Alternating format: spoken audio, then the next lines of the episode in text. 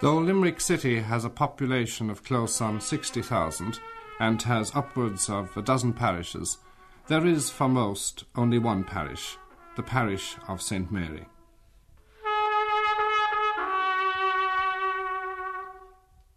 Jim Kemmy. Well, the parish is the heart of old Limerick.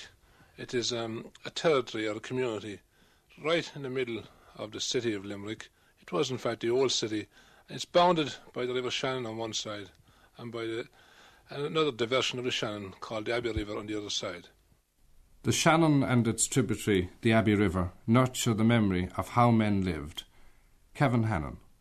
The fishermen they fished on the river between Doonass and Limerick, and uh, their origins apparently are lost in history. But they were from the parish, weren't they? They were from the parish, and the reason, of course, that they were from the parish is there was no other part of the city, only the parish, uh, up to around 1875, 1775. There was no other part of the city that they could come from, except in the liberties outside the walls. But uh, the fishermen had the river divided up into 12 sections. There were 12 crews normally fishing, 48 men. There were four men in each crew. And they rotated the inures, or draws, on each day. A draw took place before the season opened. They drew for inures, or, or, or, or drafts. And they, they rotated these between the 12th of February and the end of the season in, in, in July. And when they fished, they had a, uh, they had a, this peculiarity. They communicated with, uh, with nobody. When they fished, they hardly salute their own friends on the banks of the river. They just uh, they were engrossed uh, so much in their own work that they disregarded everything else.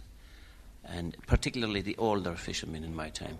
Some of the younger men at that time might salute you from the boats, but some of the older men would disregard you completely.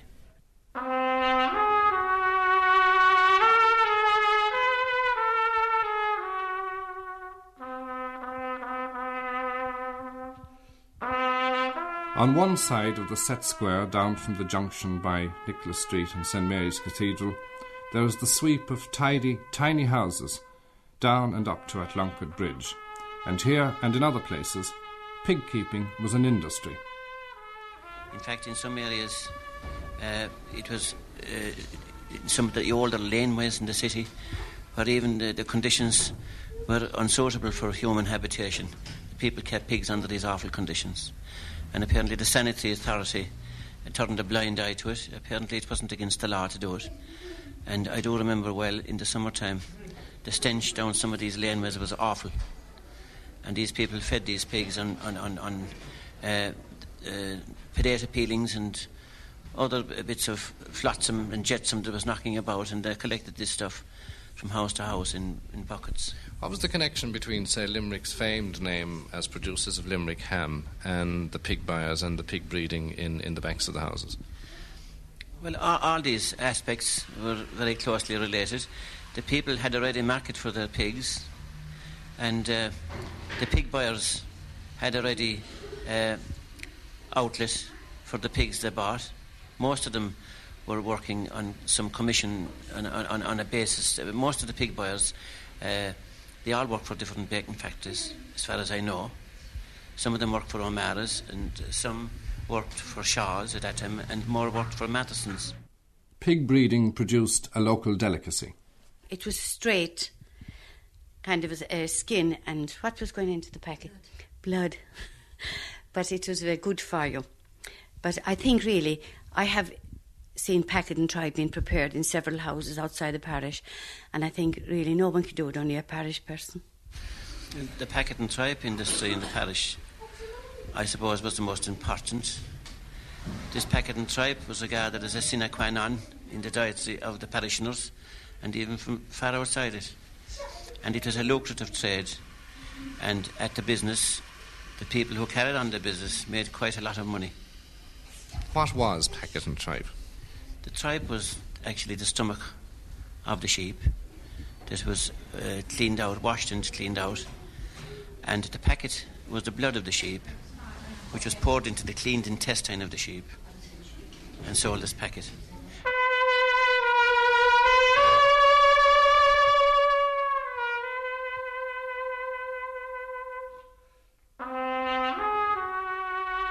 About a mile away from where packet and tripe is still dispensed is the castle of King John by Thomond Bridge. And if you stood there on an evening, facing up towards the next bridge, Sarsfields Bridge, which is the last bridge before the Shannon sweeps out to its widening estuary into the Atlantic. Well, if you stood there with the light from the Clare Hills lighting the tips of the wavelets of the Shannon, and if you could all at once count those dancing wavelets, then you might have, such is the way of things, you might have the number of couples who met and mated under the trumpet of band leader Bud Clancy. My memories as a child going up and down to the parish of St. Mary was that of the Brochan, the little boat that the Abbey fishermen would use when they were fishing, with their snap nets in a tradition that lasted for many centuries. I would, part of my job would be to bring the paddles and the poles and the nets and the net stones to the Brochan. And of course, as I grew a little older, I became an abbey fisherman myself. I was then about 14 years old. Were the abbey fishermen confined to a particular part of Limerick? Well, yes, in many ways. They did own a portion of it by uh, tradition and inheritance and so on. But they would normally fish around by where the present weir stands and up under the old Dominican lax weir, up beyond Thomas's Island and up under the bridge at Lanarone, and right up to Plassey and up towards the upper Shannon at Mulcair and up into Doonass, Castle Connell. In the Castle Connell area, of course, there'd be poaching. They had no right to fish there, but they would poach there. In those years, there was a river. At the moment, it is but a series of little rivulets and little streams and overgrown with bushes and trees and so on. But that was the, that's my memory of the Abbey fishermen of those years, plus the fact that my brothers who are many years domiciled in the United States would be sent to the parish of St. Mary on a Saturday night to collect our, our portion of packet and tripe, which of course was the mainstay of a good many families. It was cheap and it was filling and it was nourishing to those that used it. And I'm very happy to say I was one of those. As packet and tripe was the gourmet dish, and as pigs and fishing were the industries, the sport of the parish was rugby. And in the view of parishioners, packet and tripe played no little part in the making of tough rugby men. The Garryowen was the senior team in Limerick, and uh, Shannon was the junior team. Both teams emanated from the parish and they produced some of the finest footballers in the country in their day. Men such as? Such as the O'Connors, the Brian O'Connor, and Tom Halpin, the plumber from the parish, whose son has a public house beside King John's Castle, and is the rendezvous now for the poetry readers of the castle. I think his father got 13 caps for Ireland. And uh, it had a great rugby tradition, the parish. Do you know why this should have been at all? only that uh, there was no other part of the city, only the parish at one time. And up to quite recently, when the city extended outside the parish to Newtown Pery, it was only uh, the more well off people could afford to take some of the new houses that were built in the new town. People that weren't engrossed in games of that kind at all or interested. So the main stock of the city remained in the parish, and it would be only natural to believe that rugby or any other game would have its cradle there.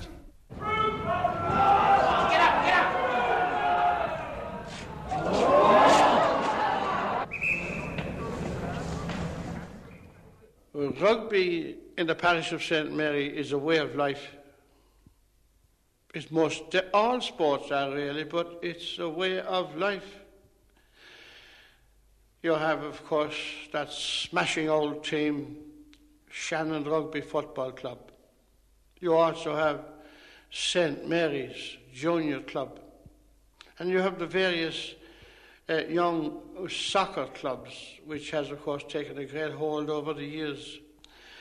But sport in general, swimming, rowing with Athlunkard Boat Club, who have won every possible prize on the rowing scene over the years, you must undoubtedly have. It was said of the of, of the of the parish rugby players that uh, they were very tough. In fact, outsiders would say they were dirty players. And a Dublin rugby player was telling me that he was put the fear of God into wanderers if they had to come down and play Shannon or St Mary's or somebody like that. That's right, but only if the if the boys of the parish are roughed up themselves, then they'll fight back, and irrespective of whether they come from the big smoke or from some if some other outlying club, if the boys in the parish are roughed up, no better men to take it, but the others may be prepared to take it back. I was 18 when I went to Limerick, and up to then I had played all my rugby in the sheltered, ordered world of Leinster schools. You know the kind of thing spotless jerseys and shorts and gleaming cotton Oxfords. Going to Limerick was like going to the wars, of course. Uh, rugby had always been a physical contact game, but in Limerick, the more physical the contact, the better everyone enjoyed it. It was a bit like Wales, uh, in a way. In the pubs, for example, you didn't hear people talking soccer. In a place like Tiger O'Brien's, rugby was the passion, and there you met the legendary heroes. There was tremendous folklore about players who had retired.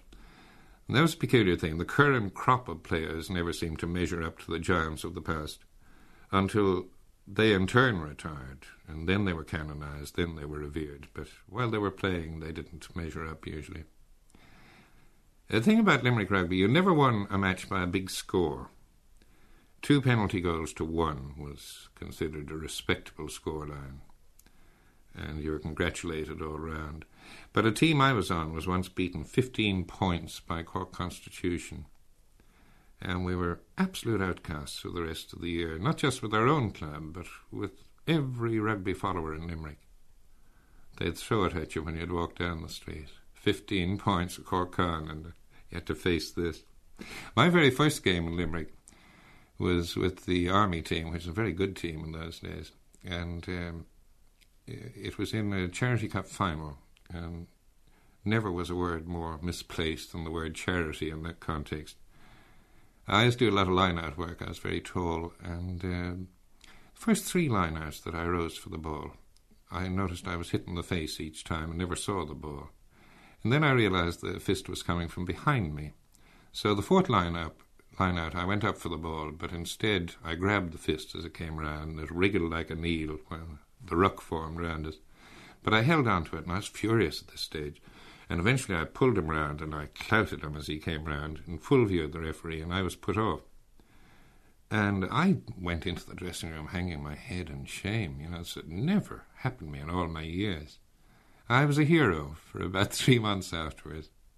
John Skehan with uh, an outsider's view of Limerick rugby, and now again the insider's view of the rugby from Bud Clancy. An old uncle of mine, way back in the early 900s, they used to call him the Mad Muller, Johnny Clancy, the Mad Muller. But he and the late Tom Halpin,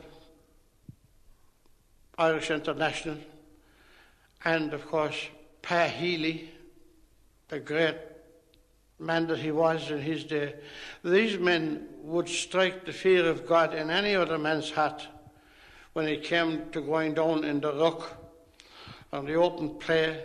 These men, men who in those years would, unlike the present time, would have to undress on the field, in the wet and in the cold, and dressed themselves in the mud and the filth and the water when it was all over and when they had the other team put away, to say the speaker, without destroyed. Yes, they were great men. And of all the friends who were schoolmates then, all remains behind but you and I. And of all the friends who were schoolmates then, In the old areas before the new housing estates, most of these men would gather on Baal's Bridge. Most nights, but particularly on Saturday nights, when it was a place of amusement between maybe rows between fellows and fisticuffs, and to receive them, because we had Barrington's Hospital close by. But genuine, really speaking, though, the men themselves, those who were not even abbey fishermen, or those who were living in the area, were good hearted men. In those far off years, when most of them had spent time in some shape or form in the British forces, the naval armed forces, as well as the men who were in the IRA of those times and we gave the police forces around here a hard time. All those men were all friendly, foregathered. They didn't have much. As well as during the day, we would see a lot of men uh, sitting around waiting for the farmers locally to give them a day's work. But that day has passed too. There's no need for that anymore, thank God. It's my theory that the, the musical tradition of the parish uh, is derived from the garrison town traditions. Remember, the castle was very near, and all the regimental bands played in the castle parade just opposite McAlpin's. And, and if you research into the music of, of the British Army bands, you'll find uh, uh, that uh, the old ballad operas and the music of Gilbert and Sullivan and popular marches. Sure. were- They were part of the British, uh, British uh, regimental band repertoire.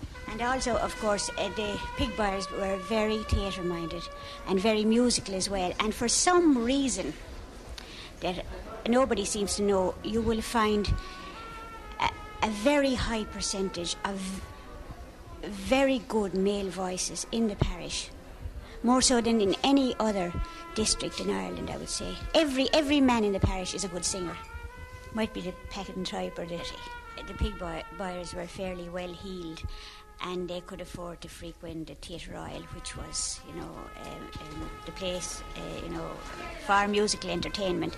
And there was a tradition in Limerick that during uh, all, all the famous uh, opera companies visited the Theatre Royal, notably Moody Manners and the Joseph O'Mara Opera Company and earlier ones, and D'Oyly Carte. And uh, there was a tradition that during the intervals, the gods entertained the rest of the theatre. stands proudly from,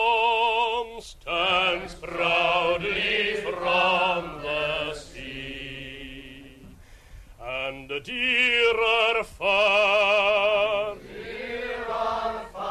than all this world, is the dear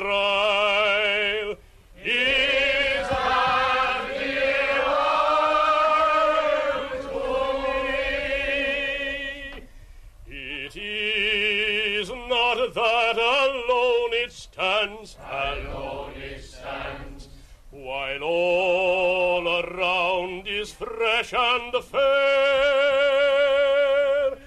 but because it The anthem of the parish rendered there at a function of the Bakers' Union, the music of tribal memory. Elizabeth Mullins. I'll tell you now, my mother, the Lord of Mercy, was 87 when she died. And the time the Shannon won the Senior Cup for the first time, of course, everybody heard it then outside in Thomond Park. It was, every, But I was asking my mother about it, and she said that when she was going to school with her first cousin of hers, she was the Mrs. Mrs. Lynch in Athlunkard Street. Her maiden name was Anna Marie Griffin. She was very musical. And when they were going to St. Mary's School, they had a music teacher. And she taught them that. And the only one that was took up the piano lessons from that teacher was this Mrs. Lynch I'm telling you about. So when this woman got sick, this teacher, she got sick and she resigned from the school. So she gave Mrs. Lynch the music of There Is an Isle. So I remember now when we were very young, when there was marriages in the parish, there was great nights on, you know, when we were kids, and we'd be listening outside the doors or the windows, and I always heard that being played in Lynch's house in Athlunkard Street. There is an isle. So then, when they were making known, she gave the words to my brother Willie, and he got all those things printed and gave them out. But we know it since we were kids. And her friend, Mrs. O'Sullivan? I was born here, and I don't think I would be very happy out of the parish because all my family were, re- were born here. I married a parishman. My parents were parishioners, and uh, my children went to school in St Mary's Parish. I've heard it said that the parish uh, caters for everything because it had so much, so many churches and so on. Does, yes. We have a Protestant church. We have, t- as a matter of fact, we have two Protestant churches in the parish Protestant uh, burial ground. Uh, with uh, two Protestant burial grounds. One is part Catholic. We did have a Protestant almshouse on Nicholas Street. Opposite it was the Catholic almshouse. The Protestant almshouse is not there anymore, but there were very, very nice people. The Protestant uh, that lived in the Protestant almshouse. I remember some of them quite well. The Kirbys, and there was uh, the Walshes, and various. I know I knew an awful lot of. There was a Miss Weldon there, you know, and they were very, very nice people. The Protestants that lived, we lived side by side with the Protestants. Never any, never any bother. The only thing is, at the time, if any of them died, well, we couldn't go to a funeral. Now it has changed. We can go to a Protestant funeral if we want to. But my recollection of the old parish is the the tree-lined streets. Now they have all the in, in Convent Street there, where opposite the St Mary's Convent School. That street was lined with the trees. They're all gone away now. And those two parish grandmothers, in fact, last summer took themselves off for a couple of months uh, cycling tour all around Europe. We had a great cycling club years ago, and there's an awful lot of us now of the our friends still mm. cycle, you know, mm. but only two of us could get off, could go. Mm. We would have another friend with us, Nellie, but Nellie had to look after her aunt who was very sick, and she would really have come. But we were outside the the church in Paris one day. Do you remember? We were after having a mass in our community, not at the Dam Cathedral. So we came out, and we whatever happened then, the two of us were laughing, and this gentleman came over and he said to us, uh, "You're Irish." We said, How did you know? He said, You're the only two laughing in Paris. Such a sense of closeness of identity provided by the parish provides security for those nurtured within it. But what, then, of the outsiders? A housing estate built in the 1930s was situated near the parish and inhabited by people who came from other rundown parts of the city. And though the houses built were, by the standards of 1930s, they were desirable, and though the scheme was built near the parish, the people who came to inhabit the area were never quite of the parish. The people from a very squalid part of the city of Limerick in the parish of St John, known as Palmerstown, they were the first people to be rehoused in the island field.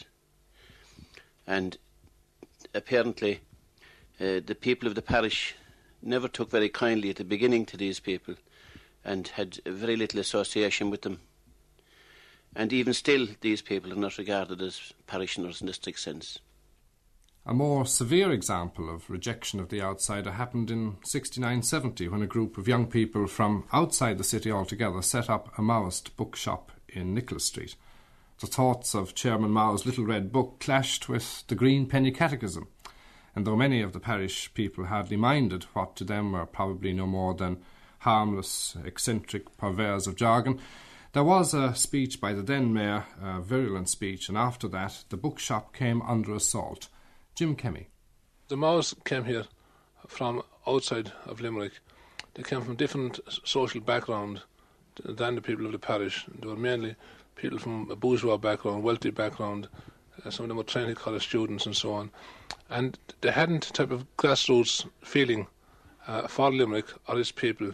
And certainly um, they were like fish out of water, to use a, perhaps a bad pun, uh, talking about the island, uh, in, insofar as they were not able to uh, identify with the people, they couldn't communicate with them on a meaningful level, same vocabulary, same language, and so on. So, therefore, um, I wouldn't expect them to, to have made many recruits or converts from the people of the parish, no. While much of the old traditions of the parish were good in themselves, and the fact they had a very tight knit, close knit community there was a good thing. Uh, these elements also bring other aspects to them, insofar as the people can become inward looking, sometimes conservative in their social and political habits, even reactionary at times. Specifically, what examples do you have in mind? Uh, well, the people of the parish always had a reputation for voting uh, for the two main political parties in Ireland, uh, mainly uh, Fine Gael, that, that vote and support derived from the old parliamentary party, uh, and that the people of the parish were strongly, strong supporters of the old parliamentary party. Because the parliamentary party was identified with, with a kind of constitutional nationalism, Yes. Redmond and so on. Yes, Red, Redmond and so on. In fact, there's a story told uh, about them that David Sheehy, uh, member of Parliament, was speaking one time in Limerick around the time of the Parnell uh, Kitty O'Shea scandal, and um, he was asked a question asked during the meeting about the scandal. And he took great pains to reassure the people of Limerick that there was no truth in the rumour about the relationship between Parnell and Kitty O'Shea. And while David Sheehy was speaking, newsboys in the street were running about, um, t- talking about the, the Parnell Kitty O'Shea divorce scandal. And I'm afraid some of the poor butchers, not the poor butchers, but the pig buyers of the time, rushed onto the stage and walloped and clouted poor David Sheehy around the head, and he got six stitches his troubles.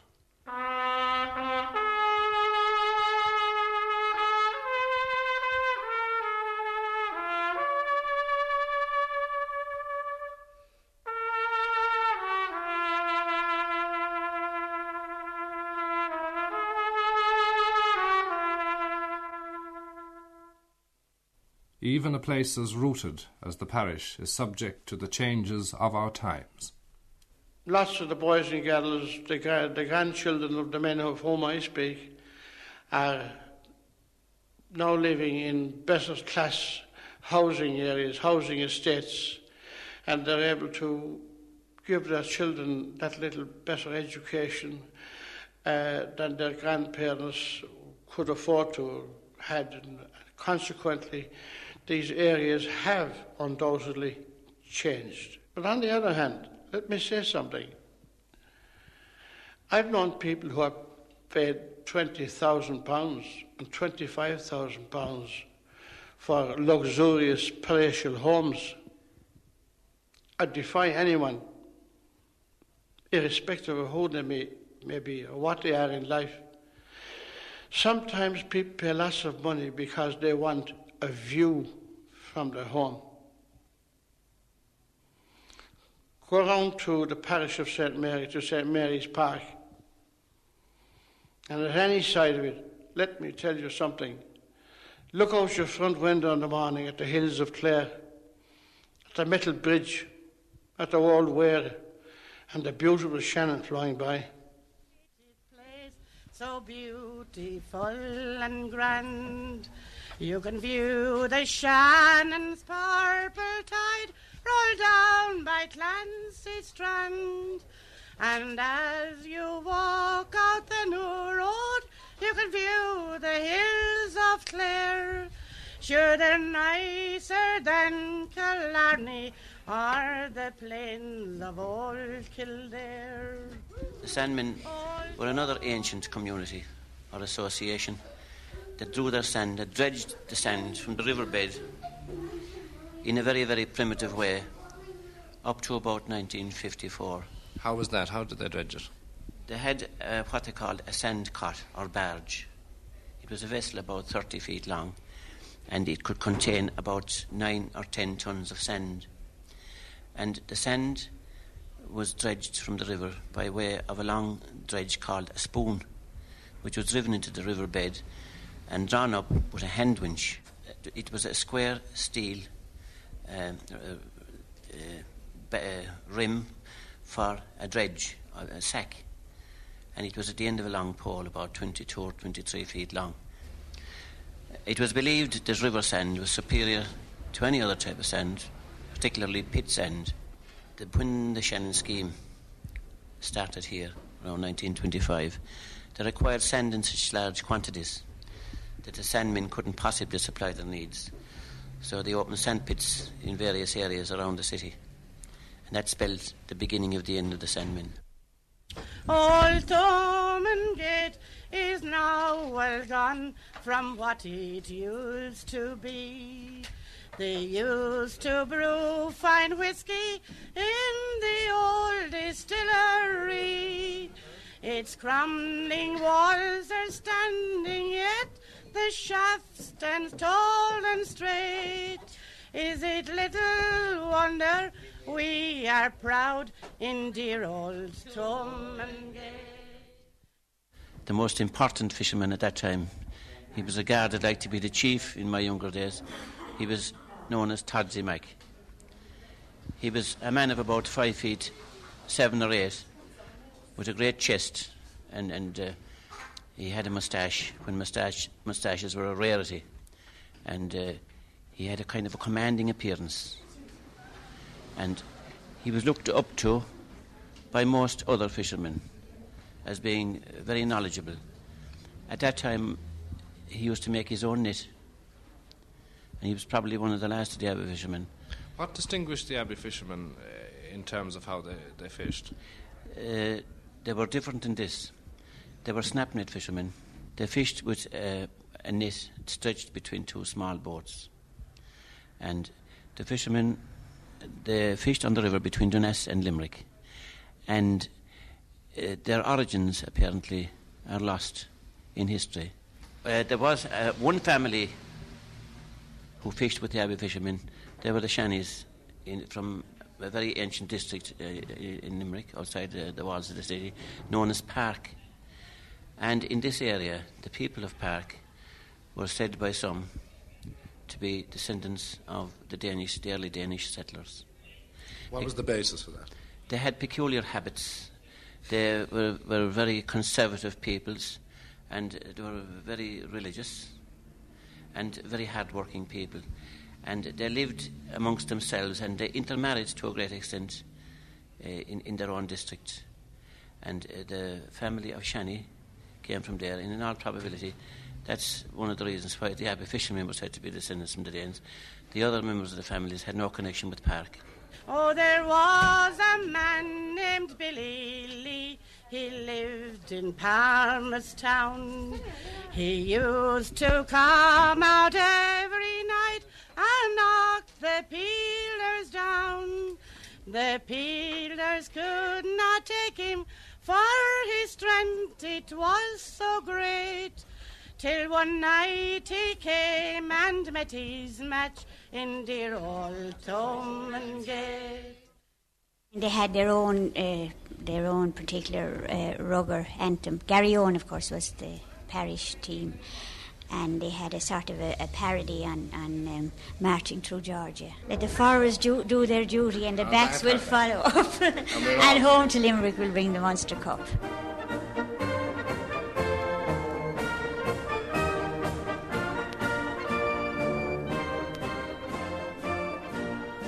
To watch them was a joy. When I was a boy, looking at men like Bulger Quilligan, Rory Frawley, and all the other greats of their day, my goodness, just looking at them alone was enough to say to yourself, well, I won't play that game.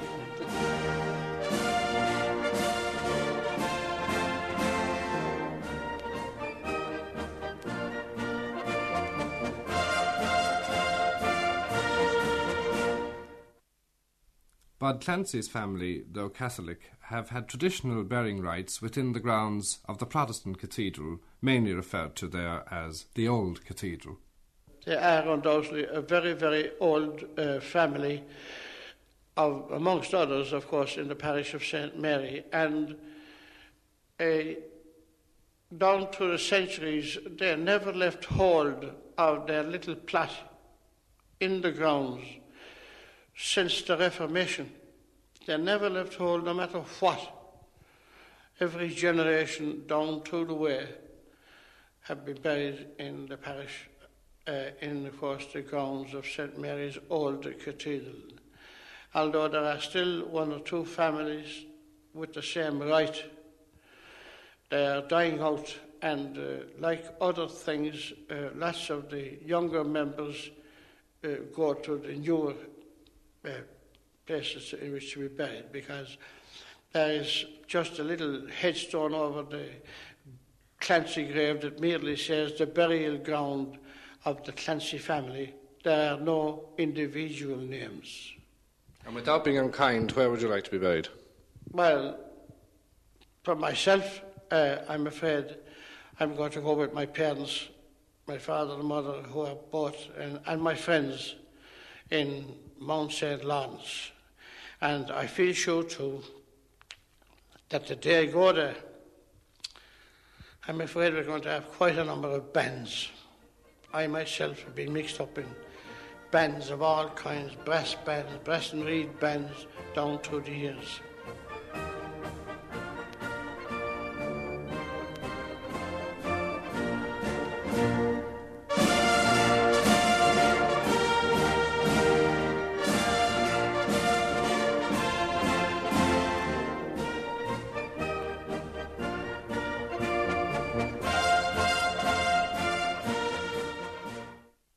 As change comes to the parish and the young move out away to the new housing schemes, which are fitted out with the consumer products of an age that their parents hardly envisaged, and as they leave behind the tidy, neat houses where pigs are now no longer kept, and as the Garryowen football team now has more bank clerks on it than the ghosts of the men of the thirties and forties would have gone down in the rocks of Thomond Park to imagine.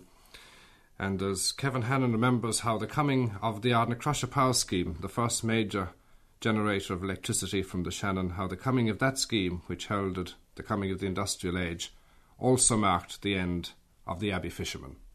The ESB at that time, originally they, they were, they were in, uh, instituted uh, to generate electricity and they hadn't any interest in fisheries whatever, but they were saddled with, with, with this uh, responsibility of taking over the fisheries. They were invested with the fisheries under the Shannon Fisheries Acts, and one of their jobs was to rehabilitate the fishery.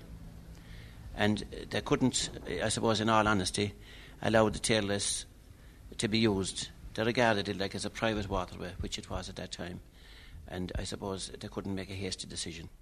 The river was diverted at Parteen Villa in connection with the hydroelectric works, with the result that a radical change took place in the main channel of the river where the Abbey fishermen uh, worked. That was between Castleconnell and Limerick. The level of the water dropped considerably. And in, in, uh, at, that, at that time, the fish that would otherwise have went up the river, up the main channel, went into the tailrace of the new canal. And that was out of bounds to the fishermen. And the fish congregated there in large numbers throughout the year. And coupled with the loss of the fish content in the main channel and the low level of the water, their fishing was actually finished. And they saw the writing in the wall, and they agitated for compensation from that, or for a right to fish in the tail race. But the ESB would not allow fishing in the tail race. And in 1932, the fishermen publicised their intention of disregarding the law and fishing the tail race, which they did. What was the outcome of that? The outcome of that was that it was a defeat for the Abbey fishermen eventually because the military were brought there and the Garda and the bailiffs from, uh, employed by the Limerick Fishery Board. They brought motorboats there and they took possession eventually of all the fishermen's equipment, their bracons and their nets. And the fishermen were duly prosecuted and fined, but they refused to pay the fines. And on the day that the levies, the warrants were levied, uh, they were to march to the jail to to uh, to uh, go to prison rather than pay the fines. On that day, St Mary's Band was requisitioned, but the Minister for Justice at the time intervened and withdrew the fines.